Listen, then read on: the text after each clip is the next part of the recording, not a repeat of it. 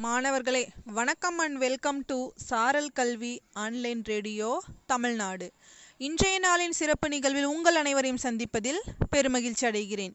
இன்றைய நாள் பதினைந்து பனிரெண்டு இரண்டாயிரத்து இருபத்தி ஒன்று. டிசம்பர் பதினைந்தாம் தேதி புதன்கிழமை.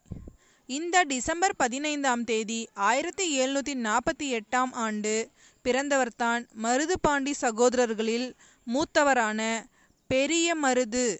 இவர் அரும்புக்கோட்டைக்கு அருகிலுள்ள நரிக்குடி முக்குளம் அப்படிங்கிற கிராமத்தில் தான் பிறந்தார்.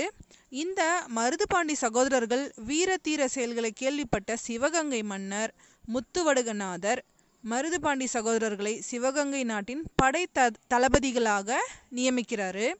அவர்கள் படை நிர்வாகத்தினால அவங்களுடைய பெருமை வரலாற்றில் ரொம்பவும் ஒரு சிறப்பிடத்தை பெற்றது. அதுக்கு ஒரு சின்ன நிகழ்ச்சியை உதாரணமாக சொல்லலாம். பதினெட்டாம் நூற்றாண்டிலேயே பிரிட்டிஷ் எதிர்ப்பு போரில் மருது சகோதரர்கள் ராக்கெட்களை பயன்படுத்துகிறாங்க மேலும் எதிரியை மறைஞ்சிருந்து தாக்கும் கொரில்லா போர் முறையையும் அவங்க கையாளுறாங்க.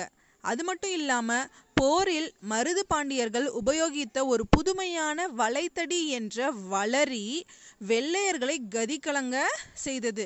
அதுக்கு காரணம் என்னன்னு பார்த்தீங்கன்னா மருது பாண்டியர் வளரி என்ற ஆயுதத்தை தோளுக்கு மேலே தூக்கி சுழற்றி கும்பினி படையை நோக்கி எரிந்து அவர்களை தாக்கி அவங்கள கொன்னுட்டு மீண்டும் அந்த ஆயுதம் அவங்க கைக்கே வந்து சேரும். இந்த மாதிரி ஒரு போர் முறையெல்லாம் அவங்க பின்பற்றி அவர்களுடைய வீர தீர செயல்களால் நாட்டிற்கும் அந்த அரசனுக்கும் பெருமையையும் சிறப்பையும் பெற்றுத்தந்தார்கள் அது மட்டும் இல்லாமல் மருது பாண்டியர்கள் அவர்களின் ஆட்சியில் கோயில் திருப்பணிகளை நிறைவு செய்து தேசிய ஒருமைப்பாட்டையும் மத நல்லிணக்கத்தையும் தன்னுடைய இரு கண்களாக போற்றி சேவைகளை செய்தாங்க. சாதி மதம் சமயம் எந்த பேதமற்ற முறையிலும் இந்து இஸ்லாமிய கிறிஸ்துவ ஆலயங்கள் திருப்பணிகளை சிறப்பாக நிறைவேற்றினாங்க. அப்படி அவங்க திருப்பணிகளை செய்யும்போது எந்த ஒரு மதமோ எந்த ஒரு இடத்தையோ வித்தியாசப்படுத்தாமல் அனைவருக்குமே சேவைகளை செய்து வந்தார்கள்.